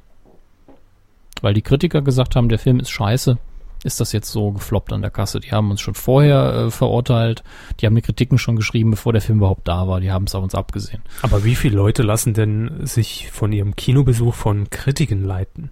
Kaum jemand. Ich glaube wirklich, dass das Problem war, dass das, was die Kritiker geschrieben haben, genau das war, was man auch vom Trailer her wahrgenommen hat. Nämlich der Trailer kam rüber wie, ja, es ist wie Fluch der Karibik und wie nur als Western, statt Schiffen gibt's eben Züge. Mhm. Und das war's. Und dann kommt das Problem hinzu, Johnny Depp ist eigentlich der Star des Films, also im, in dem Sinne, dass man den Mann kennt, Mhm. während der eigentliche Hauptdarsteller total unbekannt ist und das war's dann, wenn jetzt nicht gerade die Leute auf einmal denken, wow, ich wollte schon lange mal wieder einen Film sehen, wo, wo es um Züge geht, äh, dann, dann zieht das eben alleine nicht. Und dann waren die Trailer ansonsten nur getrimmt auf, yeah, boah, Action. Er wird eben so vermarktet. Er wird genau als das vermarktet, was die Kritiker ihm vorgeschrieben haben, dass es ein Blockbuster sein soll. Mhm. Und Blockbuster haben wir in diesem Sommer so viele, dass das alleine keinen mehr reißt. Da ist halt nichts Besonderes dran für die Leute. Der Film könnte super sein, ich habe ihn noch nicht gesehen, aber ich würde die Schuld eher beim Marketing suchen, ganz ehrlich. Falsche aber- Ausrichtung, wenn schon. ja, und dass das Budget vielleicht ein bisschen hoch war. Und jetzt muss man sich vorstellen, dass, ich weiß nicht, ich glaube 2011 soll es den Film ja schon geben. Und damals hat man die Produktion eingestellt, weil das Budget zu hoch war. Und Mhm. dann haben, ich glaube, der Regisseur und die Produzenten haben gesagt, okay, weniger Gehalt für mich. Und es sind immer noch 215 Millionen. Ich meine, wie viel CGI-Züge gibt's in dem Film? Zwei. Ja, Minimum, ne? Aber äh, ich weiß nicht. Also, ich würde mir angucken, einfach weil ich glaube, dass die äh, Dynamik zwischen den beiden Hauptdarstellern gut funktionieren kann und weil ich den Regisseur eigentlich mag und weil ich Blockbuster prinzipiell, wenn sie gut gemacht sind, auch mag. Aber diese die Ausrede von wegen, die Kritiker haben uns den Erfolg weggeschrieben, das, das, das ist ganz selten so. Das ist an den Haaren herbeigezogen. Das will ich noch nicht mal sagen. Ich glaube, vielleicht haben sich auch die Mehrzahl der Kritiker wirklich auf, die, äh, auf den Film eingeschossen und wollten sagen, dass er kacke ist. Das kann sogar sein, aber das ist nicht dafür verantwortlich, dass er auf der ganzen Welt floppt. Aber wenn es wirklich so wäre, dass Kritiken, die ähm, im Vorfeld veröffentlicht werden, die sagen, es ist schlecht, äh, wenn dadurch eben auch der, der, der Misserfolg garantiert wäre sozusagen, dann äh, hätte Sat 1 ja einen Flop Nee, es kann schon sein. Ja, aber Till Schweiger sage ich dazu nur. In Deutschland einen Erfolg nach dem anderen und die Kritiken sind meistens. Kanone im Bett. Ja, genau. Und die Kritiken sind meistens eher so lala. Also, das wäre schon seltsam, finde ich. Gut, aber gucken wir, was sich ähm, kinomäßig fernab der Kritiken in dieser Woche getan hat. Die Charts, insofern die jetzt auf zahlenkino.de äh, vorliegen, die Seite, die es nicht gibt. Das, die sollten wir echt mal gründen und dann nur, nur Charts abbilden, die Warum wir dann bei nicht? Media Control einkaufen. Nee, es gibt, also ich habe, mir liegen noch keine neuen Zahlen vor. Verstehe. Ja, mehr kann ich dazu im Moment leider nicht sagen. Das ist blöd. Ja, dann, Dann, schauen wir kürzen wir uns, die raus. Ja, schauen wir uns die Kinostarts an. Ja. Da wäre zum einen der erwähnte Lone Ranger genannt. Ähm, was sollen wir noch groß zu dem Film sagen? Johnny Depp. Ja, Johnny Depp, ich meine, Johnny Depp-Fans gucken sich, glaube ich, jeden Johnny Depp-Film an. Das ist auch okay, denn auch in dem beschissensten Film, in dem Johnny Depp ist, ist er immer noch gut. Das ist eben der Punkt. Also, Das ist tendenziell ein gutes Qualitätsmerkmal, wenn man den Stand mal hat. Ja, es ist wirklich so. Also selbst wenn der Mann keinen Bock hat, spielt er immer noch zumindest unterhaltsam. Ist eben ein echter Hollywood-Star und ein guter Schauspieler. Was haben wir noch? was haben wir noch? Das ist eine gute Frage. Ich blätter mich mal durch. Ja, es gibt noch einen Film für Sie in diesem Monat. Was? Äh, in, dieser, in diesem Monat, in dieser Woche. Und das meine ich ausnahmsweise mal ernst. Nämlich, das ist das Ende. Es kann nur der Film mit Seth Rogen sein, den Sie hier empfehlen. Ja, genau. Ja. Seth Rogen und Jonah Hill, der der Füllige aus äh, Superbad ist. Und James Franco spielt natürlich mit. Das Und ist der diese Kiffer ganze, aus Ananas Express. Ne? Genau. Das ist, das ist diese ganze Komikerklicke, die in den letzten, sagen wir mal, zehn Jahren sich so hochgezogen hat. Da sieht man auch noch ganz, ganz, ganz, ganz viele äh, Gaststars in kleineren Rollen. Die spielen sich in dem Film auch alle selbst. Das ist das Besondere. Ich, ich gucke mal, habe jetzt mal extra die Seite aufgemacht mit den ganzen, der Besetzung, wer noch so mitspielt. Wen haben wir da? Rihanna, Emma Watson, Jason Siegel, was ist das? Äh, kenne ich nicht, kenne ich nicht. Paul Rudd spielt noch mit, Michael Cera spielt mit und ein Kannibale spielt mit. Nee, das ist ein Kannibale gespielt von jemand anderem. Aber es sind echt verflucht viele Stars noch äh, so nebendran drin. Ist Ihnen der Plot bekannt? Überhaupt nicht. Ich habe von dem Film noch gar nichts gehört. Ja, also Sie müssen sich vorstellen, dass diese Komiker eben so eine richtig große, hangover-mäßige äh, Feier am Laufen haben. Und dann geht aber um sie rum gleichzeitig die Welt unter. Ich glaube, es ist eine Alien-Attacke, ich bin mir nicht mehr sicher. Äh, schauen wir einfach mal rein. -b -b -b. Katastrophale Verwüstung, mysteriöse, mysteriöse Vorfälle einfach nur steht hier. Das heißt, die Welt geht in Anführungsstrichen unter. Ich, ja, genau, ich glaube, es ist tatsächlich eine Apokalypse, also im, im biblischen Sinne. Und äh, ja, sieht man eben, wie die Komiker dann damit umgehen. Es ist eine total bekloppte Story, aber basiert eben darauf, dass all diese Jungs sehr, sehr witzig sind. Also in den Trailern sieht man unter anderem, wie sie sich um ein paar Maßriegel streiten und solche Geschichten. Es ist äh, sehr, sehr schön gemacht. Mars macht mobil bei Arbeit, Sport und Apokalypse. Genau, da sieht man und hört man den, den Reimer, den Reimkünstler äh, bei ihnen. Das Reimemonster. Das Reimemonster. Zum Glück mache ich nichts mit Werbung. Ne? Ja.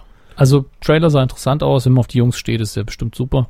Äh, ich hoffe, er hält sich eben die, die ganze Dauer des Films über. Weil ich glaube, der ist nach den ersten zehn Minuten entweder weiterhin saugut oder Mhm. ganz, ganz, ganz, ganz schlecht.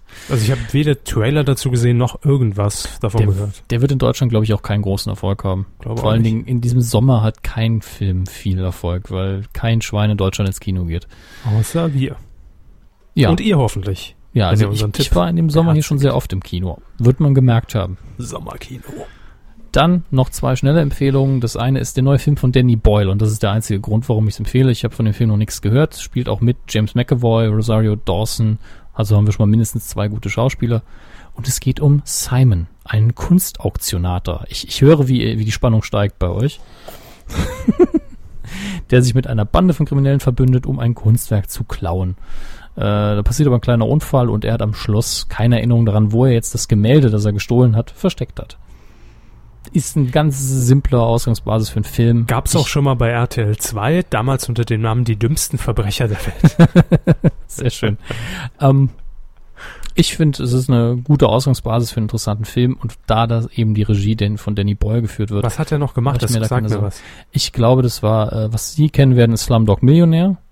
Ja, richtig. Er hat Trainspotting inszeniert, äh, 127 Hours. Genau. Mhm. Und dieser Film heißt eben Trance oder Trance, gefährliche Erinnerung. Und läuft ab diesem Donnerstag im Kino. Der letzte ist noch so eine kleine Randinfo. Es läuft auch an in Deutschland ein Film, der total untergehen wird, weil es um Baseball geht.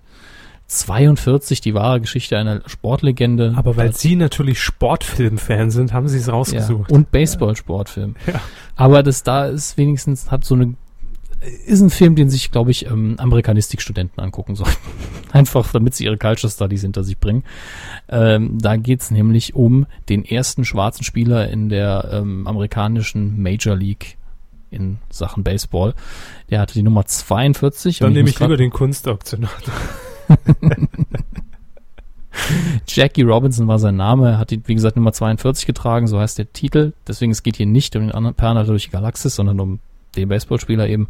Das Interessante am Rande, die, diese Nummer 42, die wird halt in der Major League nicht mehr vergeben. Seit ihm, weil er so eine Legende geworden ist. Äh, Finde ich ganz nett. Und die, das Biopic läuft an, ist wahrscheinlich ähm, sehr gut menschenmäßig aufgezogen. Harrison Ford spielt auch noch mit. Aber wenn man irgendwas damit hat, wenn man Baseball im Kino mag, ist der Film bestimmt ganz angenehm.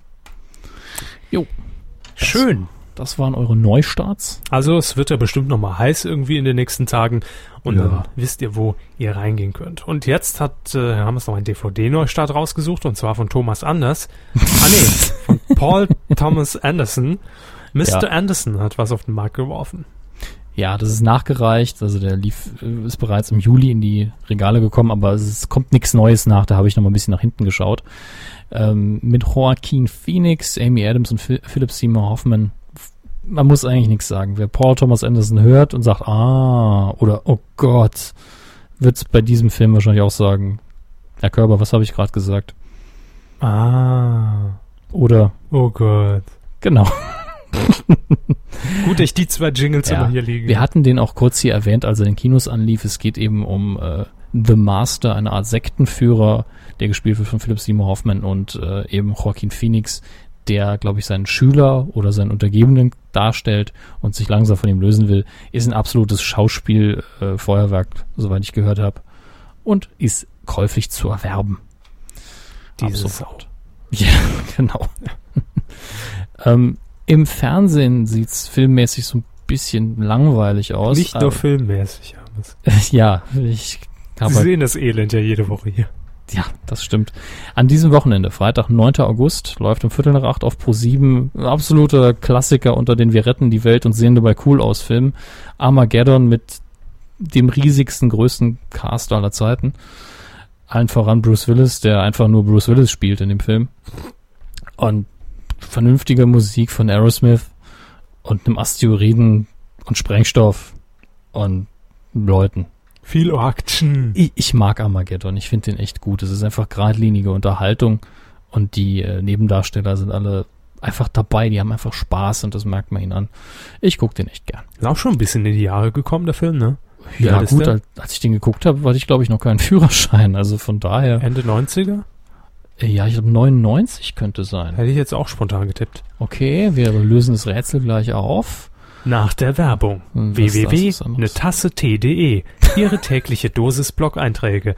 www.netasse.de Jetzt auch mit Kindermenü. Oh Gott. Gut. Haben Sie es rausgefunden? Immer diese leeren Versprechungen. Äh, ja, wir lagen beide, weil wir beide das gleiche gesagt haben, recht nah dran. 98. Ah, sehr gut. 16.07.98 war der Kinostart in Deutschland. Habe ich damals auch im Kino gesehen. Musste den ganzen Film überpissen, hab's aber durchgehalten. Respekt. Wie ich mich an sowas erinnere. Wie Sie Avatar überstanden haben. Ja, darüber wollen wir hier nicht mehr reden. Nein. Gottes Willen. Am, ebenfalls am Freitag um 22.20 Uhr auf RTL 2 läuft was ganz anderes vom Feeling her, nämlich Jarhead, Willkommen im Dreck. Ähm, in Klammer auf, Anti, Klammer zu, Kriegsfilm. Ähm, den Namen des Hauptdarstellers habe ich gerade vergessen. Spielt aber keine große Rolle. Ich fand den Film damals ein bisschen überhyped, weil viele gesagt haben, boah, ist genauso wie ähm, Full Metal Jacket. Das ist er natürlich nicht. Full Metal Jacket ist eine ganz andere Kategorie. Aber es war, finde, Jarhead ist ein ziemlich ruhiger, subtiler Film über diese Kriegsindustrie, vor allen Dingen, was er mit den Menschen macht. Ich fand den sehr angenehm gespielt ähm, und trägt zum Nachdenken an. Kann ich nur empfehlen. Und das auf RTL 2. Ich wollte gerade sagen, Sie sind da sendertechnisch nicht einen Fehler unterlaufen. Nein. Vielleicht RTL 2, aber mir nicht. RTL 2 wollte es eigentlich auf Tele 5 programmieren. Hat's aber vergessen. RTL 2 wollte es auf Tele 5 programmieren. Hat das Ja. der Vizepräsident des deutschen Fernsehens schon Tele München? Gruppe und die hängen doch da irgendwie schon alle so ein bisschen. Mhm. Egal. Äh, achso, das war's schon, ne? Ja, Jetzt habe ich mich gerade zurückgelehnt mit einem schönen Stück Kuchen. Aber gut, dann spiele ich halt den Jingle, wenn sie so scharf drauf sind. Quotentipp. Vergangene Woche haben wir hier leichtsinnig, wie wir waren, Talk, Talk, Talk auf Pro7 getippt. Und zwar nicht irgendeine Ausgabe, nein, es gibt ja eh nur noch Wiederholungen. Ähm, die Ausgabe in der Nacht um 2.50 Uhr. Allerdings von heute auf morgen. Das heißt, wir können sie noch gar nicht auflösen, weil die Sendung noch nicht gelaufen ist. Wir müssen noch abwarten mit der Auflösung. Kann ich dann noch nachträglich tippen, weil das habe ich wieder vergessen. Leider nein, leider nein. Sie lügen doch. Nee, es ist mir jetzt gerade eingefallen, weil ich habe den neuen Tipp jetzt schon eingetragen. Das heißt, jetzt kann auch niemand mehr die alte Sendung tippen. Na ja, gut. Wir, wir waren einfach noch in der Sommerpause wo, und nicht wo auf kann man denn tippen? Ähm, bitte was? Wo? Ja, wo? Ja, auf titelschmutzanzeiger.de natürlich. Ach so, ja. Ah, jetzt. Haben Sie schon alles vergessen in den 18 Wochen. Ja, ich dachte vielleicht für die Leute, die neu zuhören. Stimmt, soll es ja auch geben. Hallo. Heinz. Diese Woche habt ihr die Gelegenheit mitzutippen und zwar die Bauretter. Was? Die Bauretter. Akustisch habe ich sie verstanden. Ja, ähm, gescheiterte Bauprojekte, Architekten, die dann zur Hilfe eilen und sagen, mir reise die Bude ab. Also so grob gesagt. Und, und Mickey Krause singt dazu. Ähm, nee, Brennt die ich glaube Hütte ab. Jürgen Drews. Ich baue dir ein Schloss. Aus Schweinskopf. Schwanzkopfsülze, das deinen Namen trägt. Dienstag, 13. August um 20.15 Uhr auf RTL 2, natürlich auf RTL 2, wo sonst laufen die Bauretter. Was sagen Sie? Also sie gehen davon aus, dass ich gewonnen habe bei Talk Talk Talk. Äh, weiß ich gar nicht mehr. Keine Ahnung. Dienstag, 13. August 2015, RTL 2. Ich log das jetzt mal live hier ein, damit ich es nicht wieder vergesse. Titelschmutzanzeiger.de. Hier mit Twitter anmelde. Mein Passwort ist Fleischwurst89. so, Ja, ich glaube, das mache ich dann auch. und jetzt können wir tippen. Und zwar, wie immer, tippen wir die ähm, Gesamtpublikumsmarktanteilsanzahl Nummer ähm, ab drei Jahren. Das ist Mhm. schwierig. Ich habe gar keine Referenz. Ich habe nicht geguckt, äh, welchen Marktanteil RTL 2 aktuell so verzeichnet. Oh, ich bin noch in meinem Herr Tutorial Fake Account. Ich bin noch in Sammy Salami eingeloggt. Ah, Grüße. Muss ich mich wieder ausloggen. Sammy Salami. ich sag jetzt einfach mal, ich fange an, Ja. weil ich mich Ja. sehr siegessicher fühle, was den Talk Talk Talk Tipp angeht. Mhm. Den Talk Talk Talk Tipp bei Talk im Turm. Ähm, 4,5 Oh, da gehe ich auf 7,0. Watt. Jo, die Bauretter. Das ist das neue äh, 7,0. Premium-Format bei RTL 2. 7,0. Dann hat RTL 2 ja bald richtige Sendungen, wenn die 7,0 Marktanteil einfahren. Aber gut, ich lasse Ihnen ihr, ihren, ihren Spaß. Und ihr könnt noch mittippen, wie gesagt, auf titelschmutzanzeiger.de, da findet diese ganze dreckige Veranstaltung statt. Dreckig, dreckig, dreckig. Jo. Ähm, jetzt haben wir auch ähm, mal wieder unser Feedback drin. Das heißt, eure Themen, falls ihr uns zum ersten Mal zuhört, die ähm, ihr vorgeschlagen habt, äh, was uns denn vielleicht in dieser Woche entgangen ist. Aber sind wir mal ehrlich, so viel war diese Woche noch nicht los. Wir befinden uns immer noch in der Soft-Start-Phase in diese neue Season, denn äh, ich glaube, es so ab Anfang September werden die neuen Formate oder, oder beziehungsweise die Formate generell wieder aus der Sommerpause zurück sein. Also es ist recht ruhig im Moment. Ähm, ich log mich bei Facebook ein. Facebook, dort unser Nickname Medienkuh. Wer hätte es gedacht? Und gucken wir mal, was ihr da so geschrieben habt. Thorsten, Sky verärgert die Gastwirte. Ich weiß nicht, worum es da gehen soll. Sind Sie jetzt bei Twitter, ja, ne? Äh, ich bin bei Facebook. Okay. Lesen Mhm. Sie weiter vor. Weiß ich auch nicht, worum es da geht. Dann hat Erik noch äh, einen Link einfach so gepostet. Der ist auch noch in der Sommerpause. Einfach, einfach einen Link posten, ohne Kommentar. Ich lese nur die Headline. Big Stars, Sat 1 schickt C-Promis zum Abspecken. Hatten wir drin. Even, Grüße nach Köln. Ich hab nix. Even ist nicht, aber auch mal produktiver, ne? Ja, schon. Lässt ein bisschen nach irgendwie. Even. Ähm, Waldemar schreibt noch der Sendestart von Joyce in Deutschland. Gestern war es soweit. Übrigens, Tag der Aufzeichnung ist der 6. August 2013, falls wir das hier noch nicht gesagt haben. Und gestern ist dieses fancy Internetprojekt Joyce in Deutschland gestartet, das aus der Schweiz hierher kommt. Ähm, Hm. Ich habe kurz reingeguckt, also kurz, mit kurz meine ich wirklich Joyce. kurz. Zehn Sekunden maximal. Ähm, hab in irgendeinem Loft in Berlin, das einigermaßen so wie ein Fernsehstudio eingerichtet war, zwei übermotivierte ehemalige Radiomoderatoren gesehen, die versuchten, möglichst trendy, tolle Themen rund um Promis und, und Lifestyle rüberzubringen und waren dabei total überfordert, weil unten ein Chat auf war unter diesem Livestream, wo jede Sekunde Leute gepostet haben und man überhaupt nicht mehr nachkam. Und ich glaube, das ist die Zukunft. Das ist Joyce Deutschland. Wir wünschen viel Erfolg. Ähm, Marvin hat noch ein Bild gepostet. Ah, ne, gut, das bringt euch ja jetzt nichts. Warte, ich zeig's euch. Ah. Ist ganz witzig, in der Tat. Angela schreibt, mir fällt irgendwie auch nichts ein. Sag mal, Kinders, seid ihr auch noch in der Pause? Sollen wir wieder gehen? Sind wir irgendwie zu aufdringlich? War da nicht noch was mit der Lindenstraße? Ähm, in der Tat, die Bild hat wohl irgendwie gesagt, oh, die Verträge, die sind noch nicht verlängert und vielleicht steht die Lindenstraße vorm Aus und zwei Folgen sollen sogar komplett durch die Produktion äh, beziehungsweise durch den Produzenten Herrn Geißendörfer schon finanziert worden sein. Oh, oh, oh, oh, oh, was ist denn los in der Lindenstraße?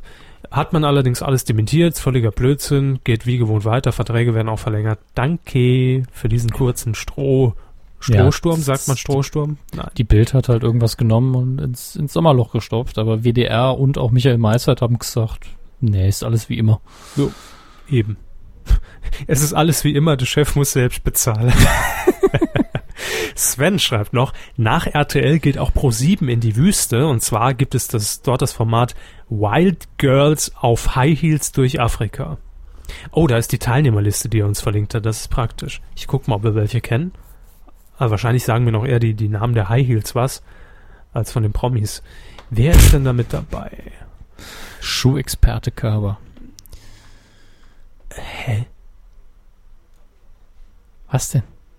Das ist doch die, das ist doch die alte Meldung, die ihr uns hier verlinkt, oder? Ah, also sie haben jetzt, sie haben jetzt geklungen, als, als hätten die statt einer Castliste eine Liste ihrer Ex-Freundinnen da abgedruckt. Nee, aber jetzt bin ich gerade echt irritiert. Hat, hat vielleicht Sven aus Versehen Hä? Ich dachte, Kader Loth wäre bei diesem, bei, bei, bei dieser Sendung bei RTL dabei. Die war jedenfalls bei dem, diesem ersten Wüstending dabei und ist in der ersten Runde rausgeflogen. Ist sie jetzt bei der anderen auch dabei? Hat ja, aber das, das sind doch exakt die Namen, die auch bei RTL dabei sind. Oder bin ich jetzt Vielleicht steht in dem Artikel irgendwo drin, dass auch Pro7 das macht und deswegen hat er uns das verlinkt. Nein, aber es ist äh, die Seite von pro7.de, Stars powered by Red. Und die Meldung ist allerdings vom 28. Mai. Herr Körber, vielleicht verwechseln wir auch gerade Pro7 und RTL. Das kann sein. um Gottes Willen. Wie weit ist es mit uns gekommen? Es tut und uns leid, ProSieben, Herr, Herr, ne? Gildehorn. Ach, ich weiß es nicht. Ähm, auf jeden Fall eine Wüstenshow mit, mit Trollers. Ähm, Stefan schreibt noch, Dreiecksstreit um die Übertragungsrechte der Bundesliga. Ja, da kam aber noch was, glaube ich. Das war ein bisschen interessanter, oder? Ja, zweitens, aus für die Lindenstraße. ah ja, das haben wir ja dann schon. Äh, dann Benedikt hat noch geschrieben, Niveau-Limbo bei Clash Boom Bang. Das ist die, die Nela Pangoli Show. Aber ich habe sie nicht geguckt, ich habe mich verweigert, weil das war selbst mir zu heftig. Also ich, wenn, wenn, wenn, wenn Jay Kahn gegen Lisa, äh, Lisa sag ich schon, wie heißt sie denn, Sarah Knappig irgendwie antritt, äh, dann ist selbst mir das, das ist zu viel Trash im Sommerloch. nee, will ich gar nicht sehen. Der Trailer hat mir gereicht, um, um, um für mich auszumachen. Das werde ich nicht angucken, auch wenn es rein zu Recherchezwecken wäre. Ich, ich nee. glaube, für den Pango, äh, für, für Fräulein Pangeli ist einfach mal angenehm, was zu moderieren, was sie nicht vorher so genau vorbereiten konnte. Ich gönne ja auch die 500 Euro und ich würde es wahrscheinlich auch machen, aber ich, also ich finde es auch okay, wenn Moderatoren, ähnlich wie bei, wie bei dieser Abspeckgeschichte, wenn Moderatoren einfach Sendungen moderieren, das Geld deswegen und damit man mal ein bisschen was anderes hat und auch für den Lebenslauf, aber da, dann heißt es ja noch nicht, dass das auch jemand gucken muss. Das ist richtig. Man also, braucht es ja nur fürs, fürs Real, damit man das zeigen kann. Genau, da nimmt man die Anmoderation, wie mal groß rauskommt, dann sieht ja auch niemand Jay Kahn. Ne? genau, weiß ja keiner, dass der Rest Kacke war. Ja. Alexander hat hier noch, erfolgreicher Start Tele 5 lässt bei ITV die Puppen tanzen. ITV ist diese Sendung, äh, dieser, dieser Fernsehsender, der aus Puppen besteht, ähm, was von der Produktionsschmiede von RTL Freitag Nacht News wiederum realisiert wird, die Bullseye damals gemacht haben mit dem äh, Bernie und Erd. Popo Club. Popo Club. Ähm, ja. ja den, den Trailer dazu und auch eben so den schlechtesten Film äh, auf Tele 5 habe ich äh, im Kino gesehen tatsächlich. Mit hm. Herrn Kalkofe und äh, Herrn Rutten, ne? Stimmt, das, das da wollte man auch aggressiv bewerben im Kino. Ja, ja fand ich auch angenehm. War eine, für, fürs Kino eine gute Fernsehwerbung. Ich habe fünf, die ersten fünf Minuten von ITV gesehen und äh, habe auch den Senderchef gesehen, der ja synchronisiert wird vom Senderchef tatsächlich selbst, nämlich Herrn Blasberg. Ähm, er sitzt quasi in der Verwaltung und schaltet dann immer durch die einzelnen Programme durch, was läuft dann auf meinem Sender gerade so. Und er hat äh, in den ersten fünf Minuten reingeschaltet in die Harald Shit Show. und ähm, ja, das Wortspiel war das Witzigste dran. Ich habe nicht schade. gedacht. Björn hat noch geschrieben, tagelanger tagelange Probleme bei der Aktivierung von Sky Plus. Sehr ärgerlich. Ja, da hat er halt individuell oder gab es da insgesamt oder ist das immer? Weiß Sky geht komplett auch an mir vorbei, weil ich, ich nehme das auch nicht wahr, wenn irgendwas darüber berichtet wird, weil ich es nicht hab. Einfach. Ne? Wir haben das Geld nicht. Eben. Ja. ja, also wenn ich mir Pay-TV leisten kann, rede ich auch drüber. Bitte, liebe Sky, schickt uns Decoder, gell? Decoderle. schreibt als letztes bei Facebook, also ist überhaupt der allerletzte Facebook-Eintrag, der jemals gepostet wurde. Planungen für Jugendsender von ARD und ZDF haben wir. Streit um die Bundesliga-Übertragung auf Bild.de und via Sky Sport News HD.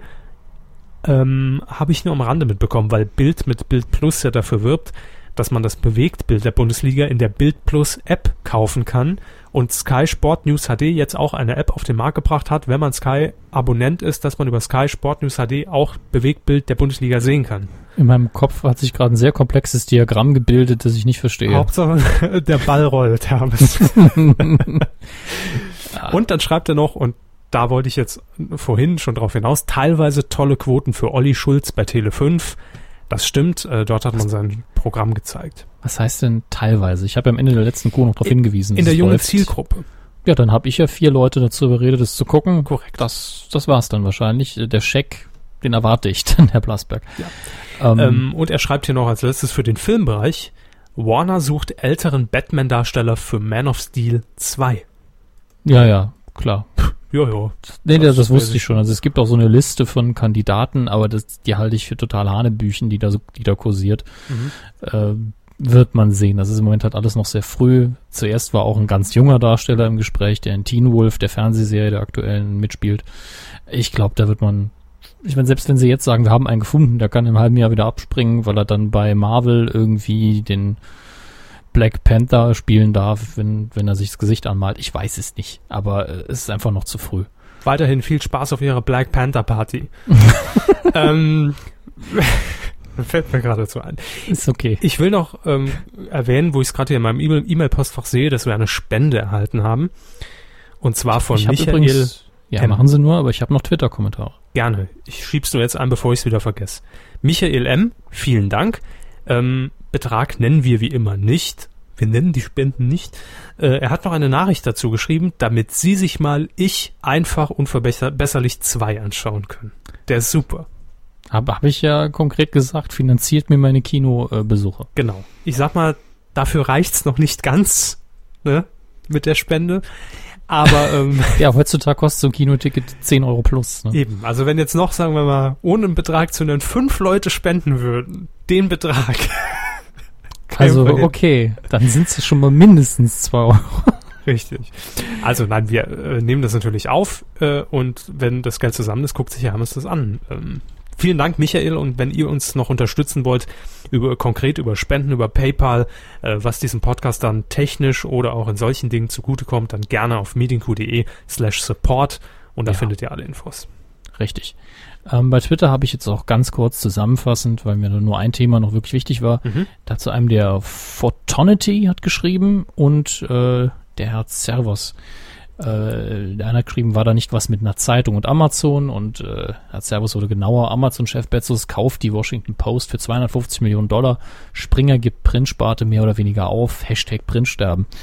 Ähm, ist jetzt kein Thema, was wir hier ausbreiten wollen, weil wir uns äh, auf Print hier gar nicht mal so spezialisiert haben, ist aber durchaus Medien.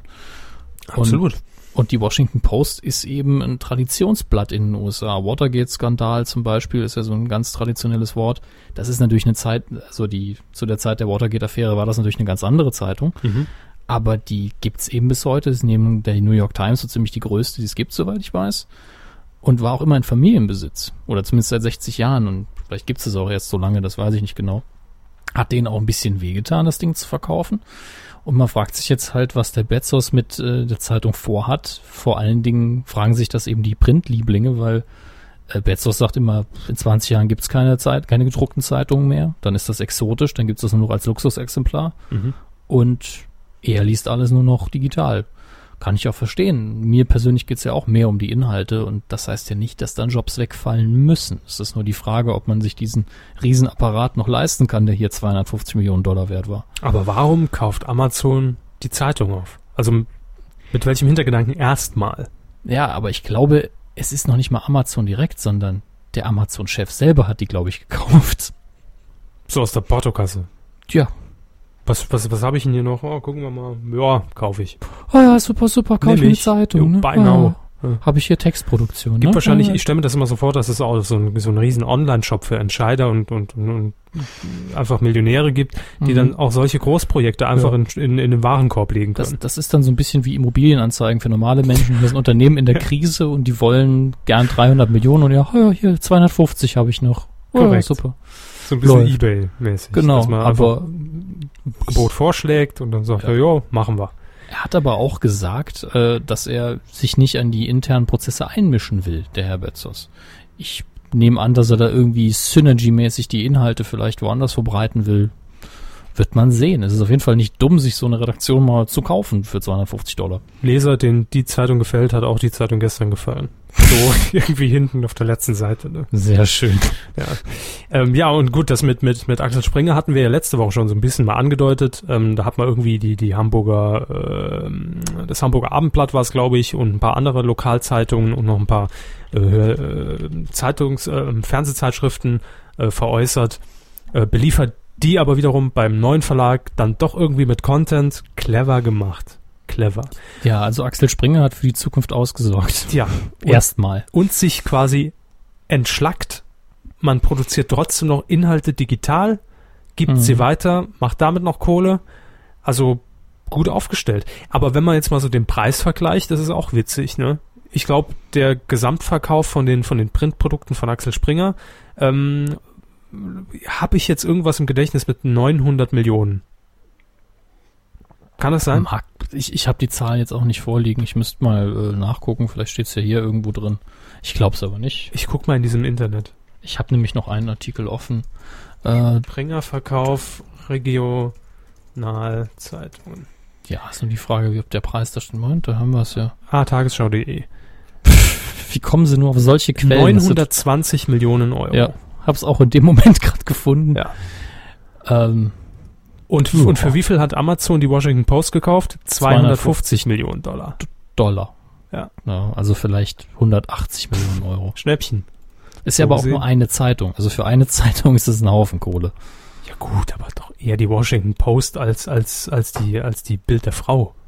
Ja, aber die Werbeanzeigen, diese da ab. Naja, egal. Jo, Das, das sind Finanzen, in die ich mich nicht einmischen will. Davon habe ich zu wenig Ahnung. korrekt. Wenn ihr spendet, kaufen wir auch mal irgendwas. Das Also, kann ich, das kann ich jederzeit unterschreiben. Medienimperien kaufen wir auf. Ich kaufe ein, irgendwie ein Hundertstel Promille an, am Axel Springer Verlag dann. Dann gehört in die Bild Saarland. Herzlichen Glückwunsch.